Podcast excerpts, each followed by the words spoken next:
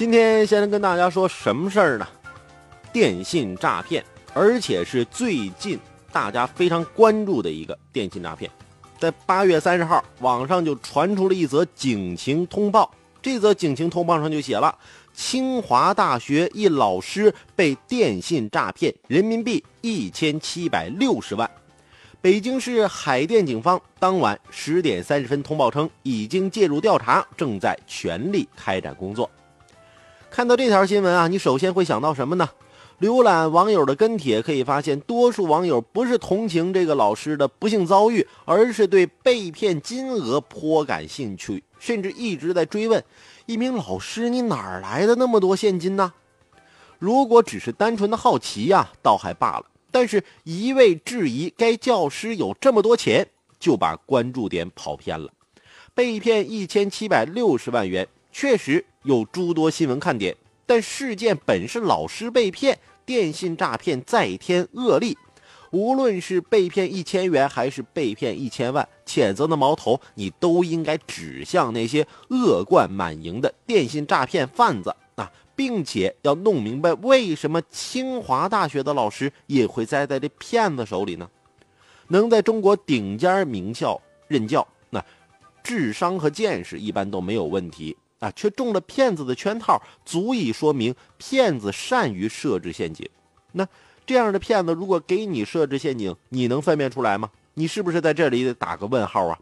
此前有不少人指责，因为电信诈骗上当的人啊，他们都是愚蠢的。那清华的老师受骗的案例告诉我们，聪明人也可能被骗，骗子让人防不胜防，谁也没法保证自己不被骗。不指责骗子狡猾，却批判被骗者愚不可及，属于打错了板子；不去谴责骗子制造罪恶，却质疑清华老师哪来那么多钱，让人想到了鲁迅的一段话：“遭劫一次，即造成一群不辱的烈女；事过之后，也每每不思成凶自卫，只顾歌咏那一群烈女。”荒谬的逻辑很相似。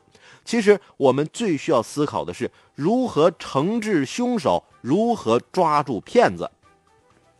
被骗清华教师的钱究竟从何而来？据报道，被骗老师今年五十三岁，住在北京蓝旗营小区八号楼。一些清华师生称，其实这是被害老师的卖房款。要不谁有这么多钱啊？刚卖了房子，被骗子以手续不全、涉嫌偷税及诈骗为借口行骗。如果这一说法属实，就能解答老师为什么有这么多钱了。北京房价高啊，被骗老师所住的蓝旗营小区房价尤其的高，一套房数百万、上千万都有。那骗子何以得逞呢？他是怎么知道这个老师卖房的呢？如今那精准诈骗，难道他没有帮凶吗？我们常说骗子神通广大，其实啊，他们是神吗？